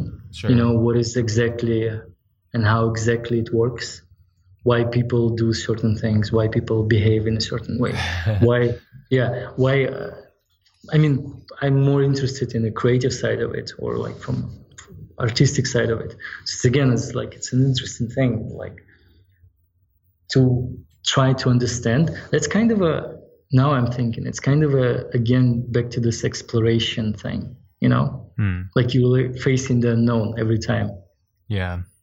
Which is cool because you think it's kind of a should be known or it should be obvious, but when you actually got there, get there somewhere, you Yeah. realizing that no, it's actually not. It's not clear and it's not understandable, and it's something completely new for you, a new concept. Yeah. You do you enjoy the If it makes sense. No, it totally does. And you enjoy that then, like just that experiencing new things and kind of going through that that that experience and and constantly experiencing new things. Yeah, I think you know, uh, in in general in art, as I uh, told before, is like in a in a creative field. What I like most about it is this world building element when you're exploring something new, something undiscovered, something unexpected, something and not really clear for you. You know, something like some. It's it's kind of a novelty thing, which Yeah. is not a good thing. You know because novelty is just pure novelty is a novelty. But anyway, I think there's something deep in it, you know, Yeah. something behind this. So that's the thing that I would say it's. I, I mean, I really like any pulp uh, artistic stuff. yeah, like what? You know, like well, uh, like uh, whatever games, movies, or uh, novels that deals with this idea of exploration Yeah. you know regardless of it's a high art or low art you know if it's like a pulpy novel or a really s- fucking smart movie it's still if it's kind of a dealing with this idea of exploring something new facing new thing that's i think that's the most entertaining thing that you can ever imagine like even space odyssey uh, which i like uh, 2001 space odyssey Yeah, the I don't really like. Yeah, I don't really like this movie. Okay. Uh, yeah, but the whole idea of like the exploration part, the facing the unknown part, Yeah. is pretty amazing. Yeah. Yeah, absolutely. It was a film for me that I didn't when I was younger I didn't understand it or enjoy it mainly because of just how long things are and like this Yeah. the, this tension to build and the uh, like the way it made me feel it wasn't like my my mind and body wasn't ready for that as I changed and whatever um throughout the years and it became more of like a thing I kind of accepted and then I just kind of really enjoyed the ride eventually but that just Yeah. beca- I think that just comes from a desire to experience things in a different perspective, you know? Um, Yeah. Because, you know, like we talked about in the beginning of our conversations, that we're constantly ever changing. The human experience is like when we look back at our art from, you know, a month or two months or a year or whatever, you're just talking about the Mountains of Madness, like, um, just how like different you are now in comparison to the person that was creating that then and how and how that's just a part of the the experience you know so i think the same thing when i personally try to experience things too it's like hmm i didn't like that then but maybe i like it now and then Yeah. usually i do i experience it and i kind of enjoy it for a different Yeah. reason you know um but or either way around. because, uh, for instance, with the Space Odyssey, back in the days, like maybe 10 years ago, something, I really liked this movie. Hmm. Because it was obscure as hell, and I really loved obscure things. You yeah. know, like it's an it's an artistic masterpiece, which it is, in any way. I mean, uh, I cannot say it's like it's a bad movie. No, it's like a sure. masterpiece that defined the generation. Doesn't mean you have is, to love it. It just you're no, appreciating yeah, it for what it is. Yeah. yeah. I'm definitely appreciating it. But eventually, I kind of uh, I was like, God damn it, it's so un- unbearable to watch. sure. Yeah. It was funny because um, it recently played at a IMAX near my house and my wife surprised me by getting me tickets but she doesn't like this kind of movies at all. So it was really kind of her to to take me with her and and to go and see the movie. But i mean it was just funny because i felt bad for her when we were watching it because i'm like oh man i know you don't want to want to be here. I know you don't want to watch this but you know she did it because you know that's how you roll. But yeah, yeah it's it, yeah it's like i think it's another thing too is like the expectations we have when we experience things you know? It's like i think we've been so um, programmed that when we experience like a movie or for some reason we want to resolve or the hero should su- succeed or whatever and i think that can be a hindrance to the art form itself though you know? So when you go and experience something sometimes it's not you're not it's not intentional for you to really love it at that moment or it's not like true art is just being made by per- somebody like just making their art. And by what i mean by this is that the great thing about it is it's like communication. Not everybody's going to like the way that you talk or the way that you communicate or the way that you dress or the way that you look. Yeah. Yeah. yeah. That's just the beauty of it too, which is yeah. cool. And I, that's something I've just kind of learned um, along the way. I used to take things so personal. I was curious about that for you too. Are you somewhat live on like social media and stuff, or do you stay away from that stuff? No, I'm. Uh, I, I don't really have time to do any of it. well, we all have time for things, right? It's just we choose what we do with our time, you know. Like so, that's a smart decision, I think, too, because you could be, and like you could probably just be like super obsessed with it, but if you don't, then it's actually yeah, better, yeah. I would imagine. So you don't have to even bother with it. But that's yeah. good though too, because I think it's more or less a just just a distraction in general too, from like the core where are you at? Like, what are you, where are you, where are you thinking? So you're right now, you're an art director, um, currently at the mill. You enjoying that? Mm-hmm. They're, they're listening to you. So yeah, I'm, I'm just joking. yeah, can't, yeah. Can't say anything bad. No. no, I'm not going to. no, they're your employers. You've been there for how long? Not really long. No, half a year, I guess. Oh, that's that's not too bad. Was, yeah. Paul Mitchell and, and, those guys are there, I think, right? Yeah, yeah, yeah. Paul is yeah. great. I used to work with him at Prologue, and I don't know if Lisa, but maybe Lisa went to Elastic. It seems like the two big studios now seem to be yeah. the Mill and Elastic, huh? Yeah, there's a bunch of people from Elastic. Yeah, yeah. so it's just kind a of a lot of like a lot. It's funny how that how that industry works, or this industry works. Um, just how like it's like these tribes of people, and you see the work.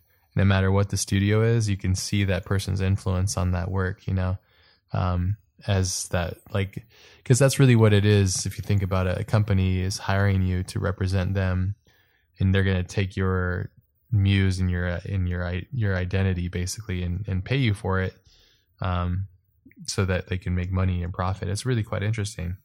Something that i'm always constantly fascinated with and I, it really hit me hard when i was at the louvre in france when i went to visit and just really made me think about where art is and why people make art and how you know consumerism and how we consume things and what what art means now and how I don't know it's really fascinating. I'm constantly thinking about it wondering you know what's the purpose of it the value of it how to value it how to value yourself you know? Yeah. Yeah, it's, it's funny that you mentioned the museum. Uh, I I the last time I was in the museum was many years ago and I don't have any you know like any inner motivation to go there. Any, like anything. It's like oh. I, I don't go there. I don't That's go to museums at all. I don't know why. Yeah. I don't I completely like maybe later. So, I don't know. For me it's so like nope. Been there. What excites you then? That's my curious. I'm curious. What what gets you excited about something? In general, like in general, or about sure. art. Yeah, it's in general. Like normal life things what what excites you? Like what do you do even if outside of just being a creative? Do you have like a hobby or a thing that you do that you enjoy? You know i think that like the worst thing about my hobby is that whatever i'm doing in my job is my hobby. Like, so you don't you have know, a like, hobby.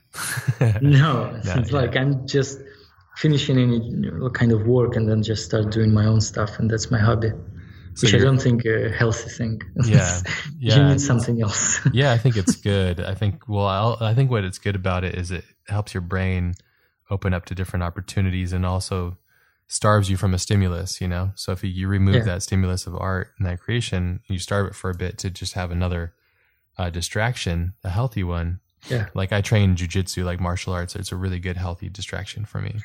Yeah, yeah, I did it uh, when I was in Amsterdam. I, I did boxing for a while, and uh, before that, did something something like with a, you know actual sport, yeah. which definitely helps. But um, uh, yeah, but now you're in uh, LA, baby. Got to make that yeah, money. Right. Yes, like LA of course, and but also a healthy lifestyle, man. It's like anyway. Uh, so I don't go to museums. Back to the question. Yeah. It's like, but I kind of I'm thinking what I'm doing, like what is this? Because like most of the time I'm spending either doing something, creating something, or watching something, or listening to something. You know, mm. like to music or to movies. Yeah. And I find myself like I'm super fascinated and engaged when I'm trying to find something really obscure in internet, like obscure pieces of art. Mm which is yeah which is basically now i'm thinking it's just like i'm thinking it about it now. And it's basically like you're exploring something unknown and you're going for certain artifacts. Sure. You know? It's kind of the same concept. And you're just and, getting uh, inspired by it. Yeah and you like you're searching for something obscure like obscure you know like of something really uh, far away from mainstream culture. Yeah whatever it can be. If it's a movie, like the other day, it was like a couple of days ago, I found out the accidentally I found out about this uh, playwright, uh, British playwright, David Rapkin, I guess. Maybe uh-huh. I'm mistaken. Anyway, know. yeah. Anyway, he's like pretty bizarre dude, and he was writing a bunch of. Uh, how do you call this? It's like a TV series, but it's called something else, like uh, serial TV TV plays. I think. Okay. Yeah, they were like a big thing in, on BBC in 70s or 80s or whatever it is. So he was producing this kind of stuff. He was writing teleplays, which were done as a TV series. Okay. Like you know, uh, whatever three, four, five, six episodes. It's like three and four hours in total, or two hours in total. Sure. Yeah, and I accidentally found one, and I decided to watch it. It's like a mini series, BBC mini series, which is always entertaining. Yeah, you know, it's always nicely written, definitely and nicely acted. Yeah, but, usually almost always. Yeah. yeah. Yeah, but it's like a thing from 70s, I guess, and it's so bizarrely obscure. You're watching it, and you don't believe that somebody made you know gave money for it you know it was actually created. Sure. because it's as far away from main whatever you define as a you know tv Current series on bbc yeah. yeah as possible. Yeah. This is like an opposite of mainstream culture. But it's kind of a mainstream because it's bbc like how far like how more mainstream you can go. Yeah yeah. That's interesting. Anyway, yeah, yeah, it's cool. And it's interesting that yeah. you hunt for obscurity too and like try to find like um, artists and creatives that maybe are a little bit. How, how do you find that kind of stuff? Did a friend show it to you or? No, uh, just googling stuff or like Reddit. blogs. They, you know, like yeah, yeah, kind of a kind of a Reddit stuff. Like yeah. you just going into some depth, you know, sure, diving into the deep internet. Sure, yeah, and then coming yeah. out with that stuff yeah, there, coming up with a pile of stuff, and you're like, "Whoa, what the hell is that?"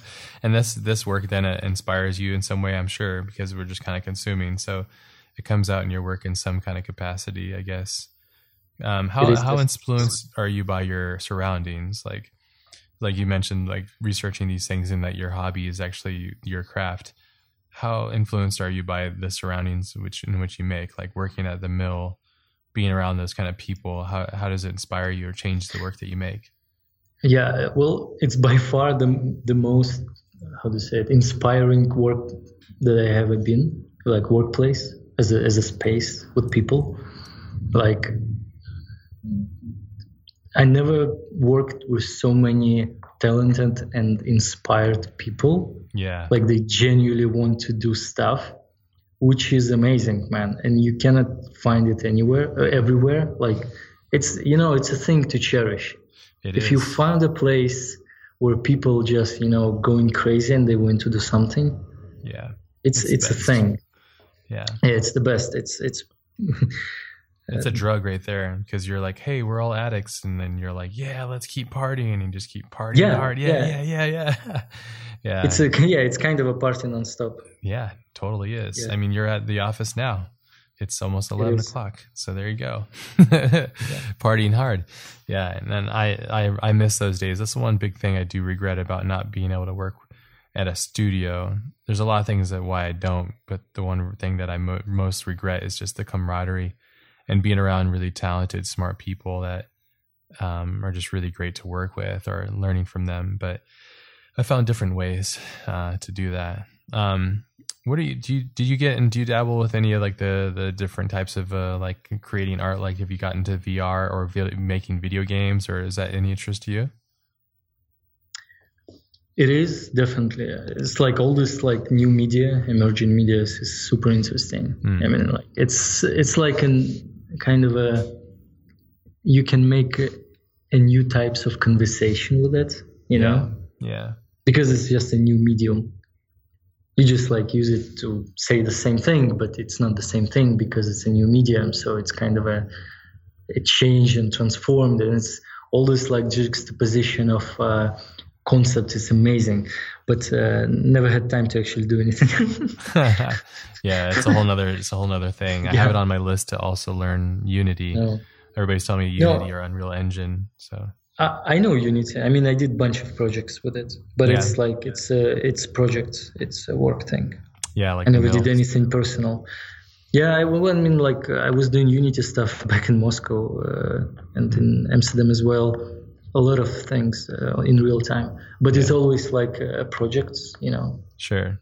it's never actually was something that I would want to create.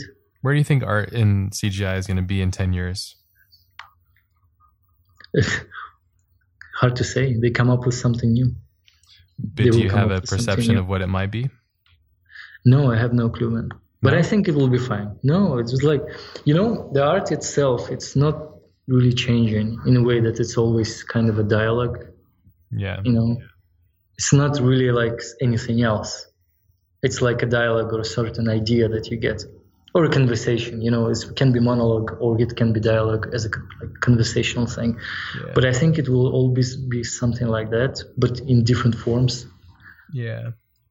It's some sort of communication though. And it's probably going to be Yeah, real, real time with some kind of capacity. And Uh, To production wise, Uh, God knows. It's it's gonna be something new, definitely. yeah, I mean, if you think about like how how big the our industry has changed just with like the rise of the GPU render, you know, and then I'm thinking that once things because I think that I think uh, Jules from Otoy was talking about like real time ray tracing and all that kind of stuff, which is quite amazing. It's insane. Yeah, yeah, it's especially insane. considering where you come from, how you've been doing this for so long. You know, which I imagine it's what you did the Dream combo, which was like 3D Studio Max and V-Ray. Is that what you did? Yeah, yeah. Was V-Ray is still. I think, this the, is still the strongest because of the support and especially with that combination because there's such a good support for that program combination.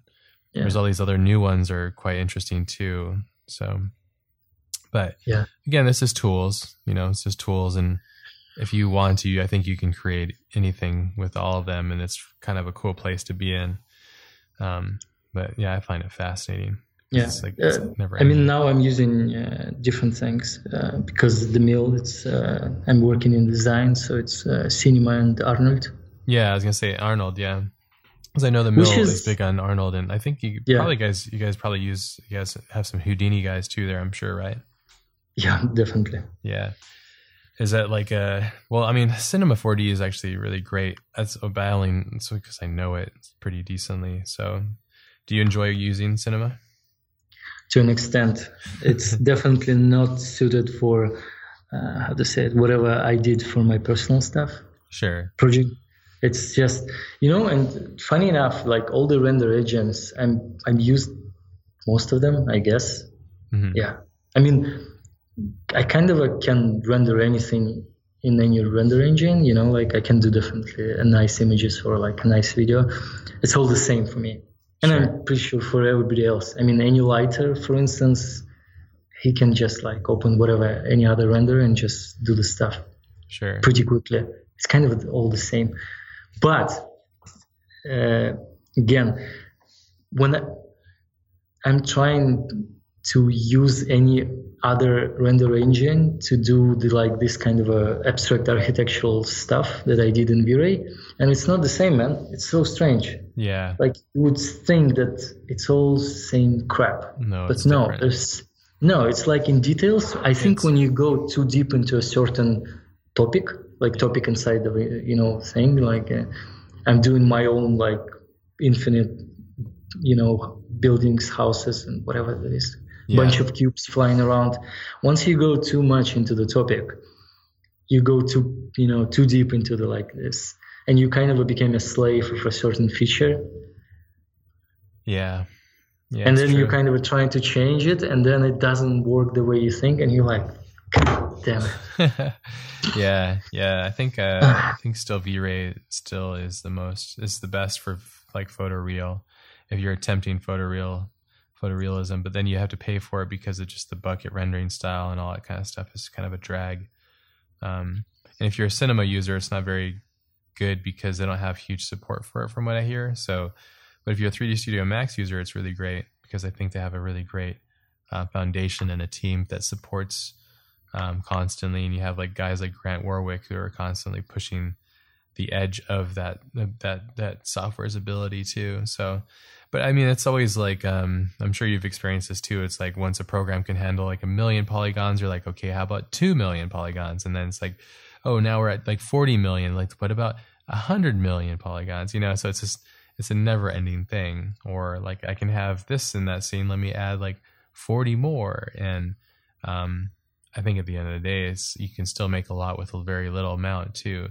When you made your um, the, the, the at the Mountains of Madness did so that was just all you and you rendering at home. Did you end up using v-ray for the render for this? Or this looks like it's probably arnold because the volume looks like. No no it's uh, the beauty pass was done in v-ray. Okay. Uh, i did it actually i, I did it all uh, because I, I for the last six or seven years i don't have a pc at home. Okay. Yeah so i always working in the office Nice. And I did it in the office in Amsterdam. I was just sitting uh, instead of working. And uh, when I already left the company, I was just still sitting there. Nobody cared. They were know, cool I was just it. doing my yeah, they didn't care. That's nice. I was just doing this stuff. Yeah. Uh, anyway, it was no, it's the V-Ray, and uh, I rendered volumes lights separately. It's Redshift. Oh, nice. That's cool. Yeah. Yeah, that's nice. Interesting. Yeah, my yeah, my friend helped me out. He just showed me how to set it up yeah. I was like, oh, that's easy. Boom, done. Yeah, Redshift is great. Um, I just recently started using it quite a bit, and I really love it. It's been really awesome. So that's yeah. interesting. So you would just take the camera and move the cam. Uh, you take the same camera, then you would render just the lights on, then put that in. You'd comp that in yeah. After Effects. I guess that makes sense. A lot of it, half of the this half of the video, half of the short is actually fake animation. It's After Effects. Sure. After Effects is super powerful. People, I mean, it's like a fake in a way that it's all stills, and I just made a parallax in After Effects. Yeah, simple parallax. Yeah. Yeah, it's yeah. just a total fake animation. It's, yeah, it's just you kind of get away with it when you're doing really long lenses too. So. Yeah, yeah, yeah. it's like it's, too. it's just really subtle motion. So, but so much faster yeah, to render too. Yeah. so yeah, with this volume light. So I, now I'm thinking like Okay, so my friend showed me how to do volume lights in Redshift because we got the uh, Redshift license for whatever reason. We did some project on it, and he just showed me how easy it to do it, and yeah. I was like, hmm, that's nice, and it's kind of inspired me to do this. Sure, it's one of the things. I was like, wow, there's a lot of cool volume lights, and I like volume lights. Yeah. I was like, you know, part of the inspiration for this thing. And I'm thinking, I was like, God damn it, just like a feature in a software inspires you. Yeah, man. As opposed to something really, you know, high and abstract. Yeah.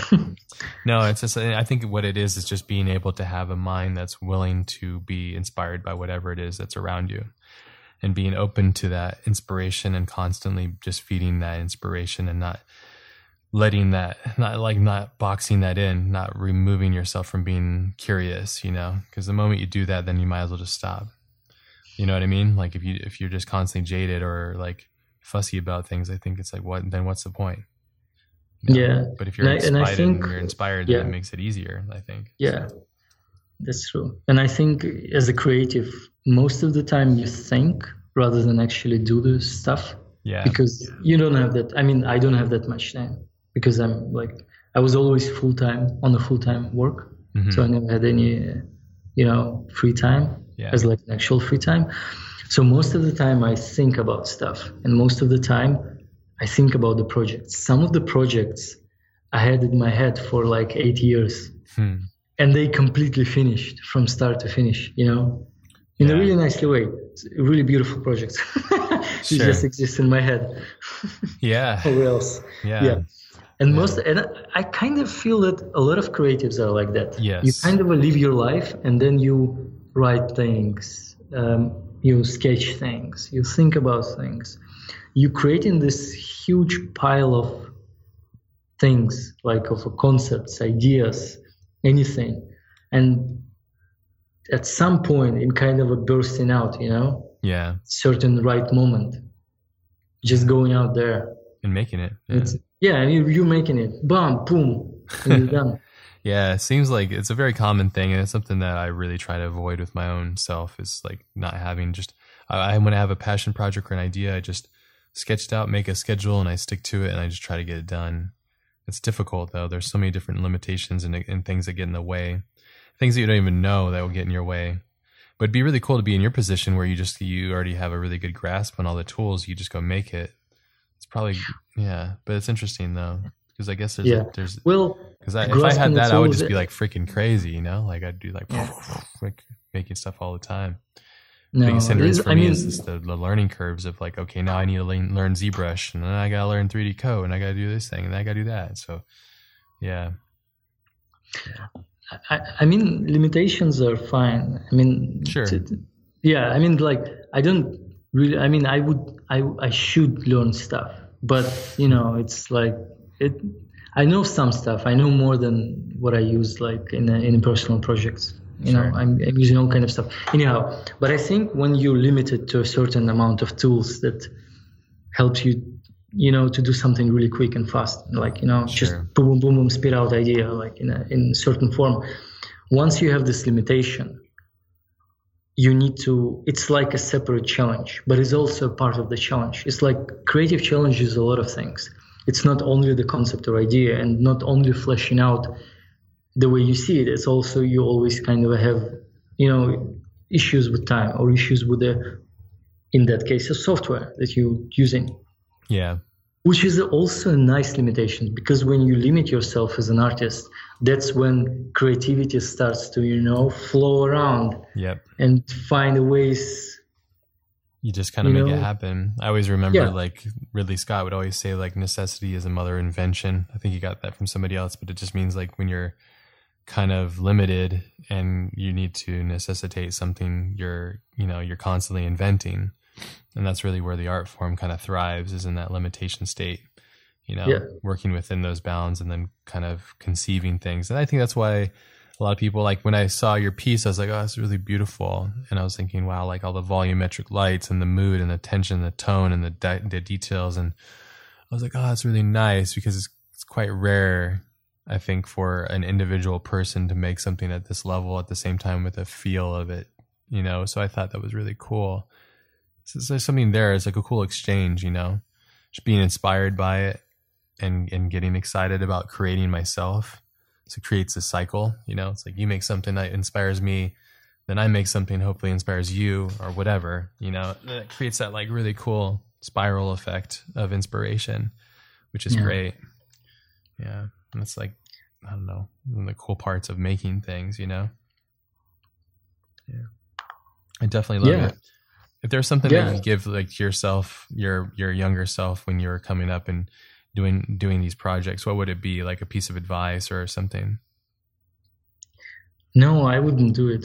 You wouldn't say anything to your past self? No, you should like you should you know you should kind of uh, get it or like you should you know you should kind of face the unknown. Hmm. That's the cool part. That is cool. I like your approach. yeah, you kind of you kind of will you will get there Yeah, eventually. one way or maybe no or maybe no, but that's kind of the point, you know. that's true. Yeah, but not Like, everybody wants idea. that. Yeah, yeah, true. Which is good too. Yeah. It's like it's not necessarily to you know know how to do the well. I mean, like, what's the goal? What's what what can you tell? I mean, you can you tell something to your past self? Oh yeah, I probably would. I'd just tell myself to relax a little bit. Yeah, yeah, slow not, down, maybe. stress. That's uh, yeah, that's don't true. stress. That's You know, like yeah, and it's like things are going to work out. Just be patient, um, and constantly work at it. I'd also probably give myself some of the tools and tricks that I've been using just in regards to just how to manage myself a little better. But yeah, I definitely would have things to give myself because it would just make me better. and that's at the end of the day. I just I just want to be better, you know, which means I want to be faster and, and Yeah, stronger about but- what I do. But better in what way? Because I mean, can, I mean, In you can way. tell a lot of things to your past self about something really like you know that doesn't have anything to do with the conceptual stuff with like maybe with something with the actual life you know how to be more successful or Sure. any stuff anything like that. But as an art goes like would you tell some would you say something to your past self? Because like that's kind of the point of the art. You need to get through it. You need to get through all of these in, interesting fluctuations Totally. But it's an endless loop. kind of- so I don't even see it that almost for myself. I see it as like, you know, it's an endless loop of experience. So even if I told myself I would still go off to have unique experiences no matter what.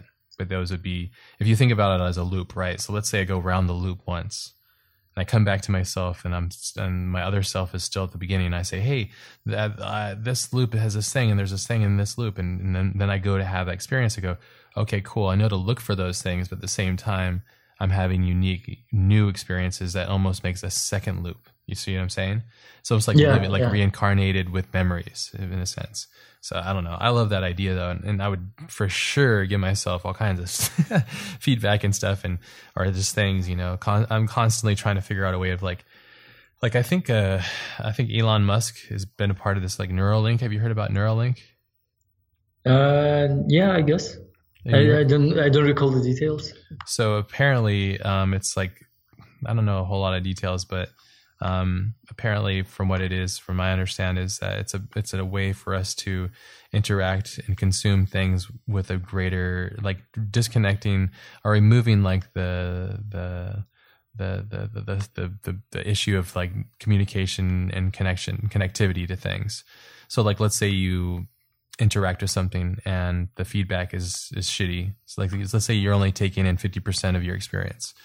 So hopefully Mhm. like this Neuralink is going to allow you to have like taken more of the, your experience, you know, which I find fascinating because I think imagine like um for example learning something new. Like let's say like you had your friend sh- this is a perfect example like you had your friend show you how Redshift does volumetric lights and stuff.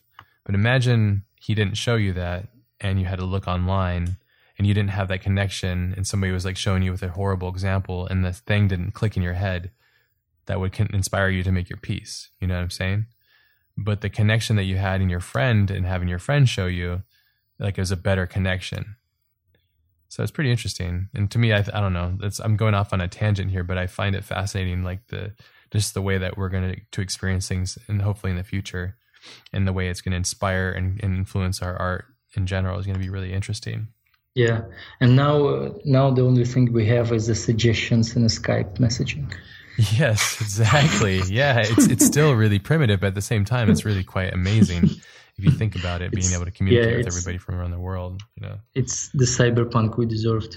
Yeah, well, I mean, because it's also like if you think about, it's also um, like language, for example, like removing that issue of language, the language barrier and stuff, and being able to just communicate with one another at a very primal way. You know, it's like when you say to somebody that you love them, it's like one thing to say it with a word, but it's another to feel it. You know, so.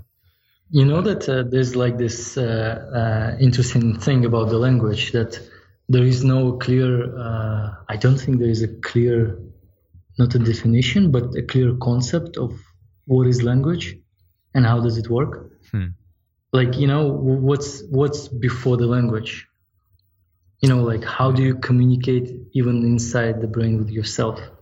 I guess so, that's when the existence created was created. Then, right? Our understanding of our own existence.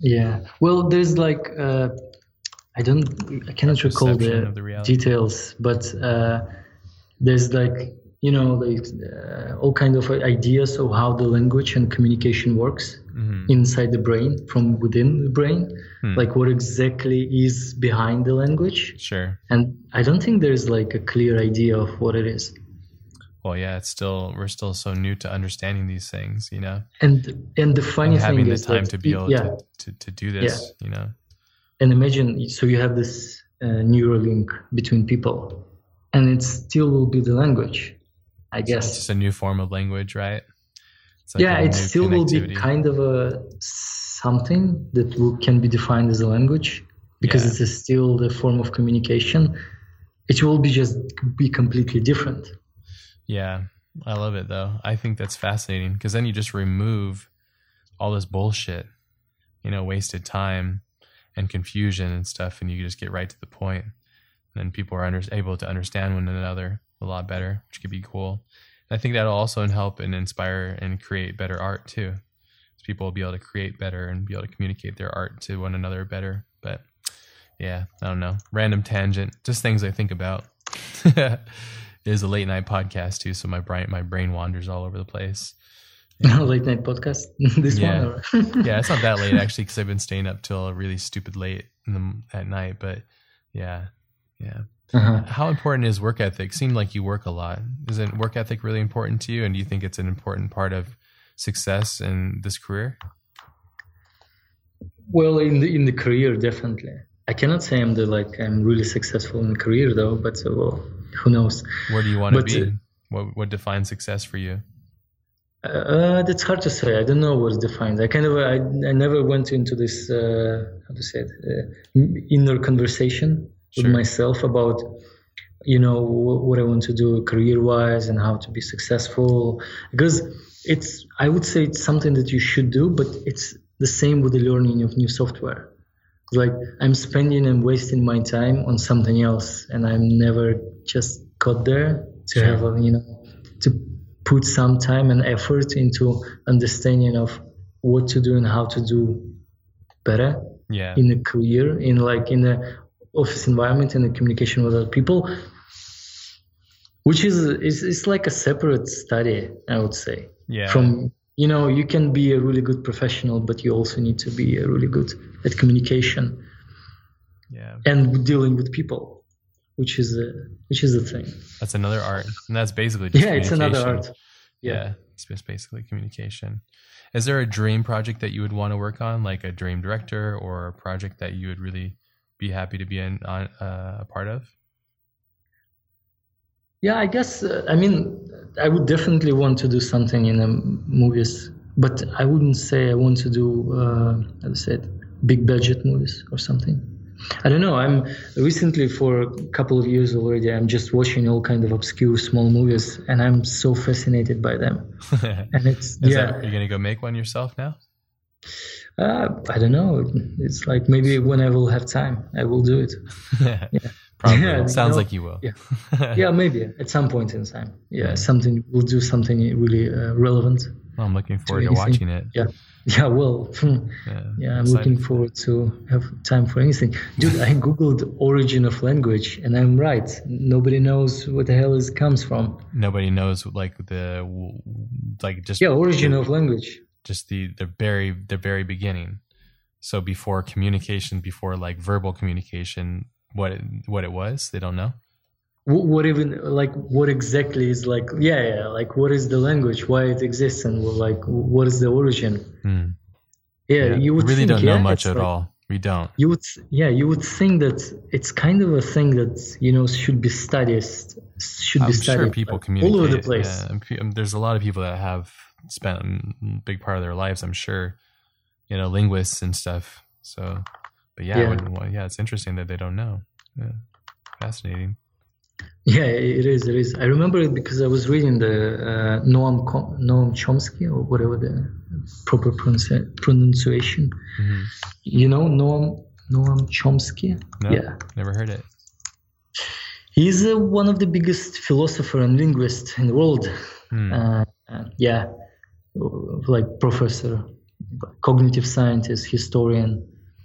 He's a he's a he has this pretty famous book. Uh, what is the name of it? Money over people, whatever. Jesus Christ, I, dude, my memory every once in a while just go haywire and like leaves me together with vocabulary. Getting You know, old, like baby. vocabulary and memory just like boom jumps in the window, and you're like, what the hell, dude? Was here. yeah, getting old, man. Yeah, happens to me Yeah. too. I think it's just like from my brain being on overdrive all the time, and that my brain not having a moment to really think and taking the time, you know. So, yeah, but yeah, this is part of it. yeah, it's just like kind of a and how to deal with it, I don't know. But then again, kind of a when you're into the when you're living your life, like when you're thinking, you think like it's all fine, and then you're trying to remember things, and you're like, God damn it, I have no fucking clue. I read so many books. yeah, I I, I, I forget no so, so fucking much. clue what the fuck did I read? You know, what the hell was it? Yeah, I wish that I could draw upon my memories at will quickly. Um, there's so many things from my childhood that were so fun or silly, and I forgot. It's easy to just get kind of lost, you know, and just existing. But this is part of the the, the pattern. That's a part of the the experience, I think, which is just you know another part of the human experience. Just lacking in memory, but it's definitely part of it. Yeah, it's been it's been really great to talk with you though. I appreciate you coming on and chatting about your process and just the way you think Yeah. and your approach to things. And I'm I'm looking Yeah. forward to watching some of your obscure your your obscure films. Because Yeah. now, like, Yeah. if you're looking back at all these interesting obscure films, it'd be cool because you have an ability that these guys didn't really, which is you know the ability to make a world CGI by yourself. You know, which is fascinating. So, Yeah. yeah. Or no. or not yeah yeah but no I'm, it's like it's also really cool i think so and there's like endless possibilities to it so it's always really cool Yeah, I was mostly, try- I guess, uh, during the whole conversation, I was mostly trying to remember things, and I was like, was it that? yeah that definitely Yeah, dude, memories, Jesus Christ. No, I think it's the permanent state. yeah. and there you have it, everyone. Big thank yous to Maxim for coming on the show and sharing his time with us this week. You know how it rolls. If you want to find links to the show notes for this week's episode, you can always go to the podcast at thecollectivepodcast.com slash 191. You can also find links to our uh, Facebook, Twitter, and iTunes podcast page. If you want to get at us with some topics, or if you want me to cover certain things, or you have curiosity about certain things, um, you can always just email us. You can send us an email via the website, and uh, we'll do our best to get back to you. Um, go out there, have an amazing day, everybody. Go out there, be powerful, get a hobby, be powerful, be prolific, and peace out, everyone.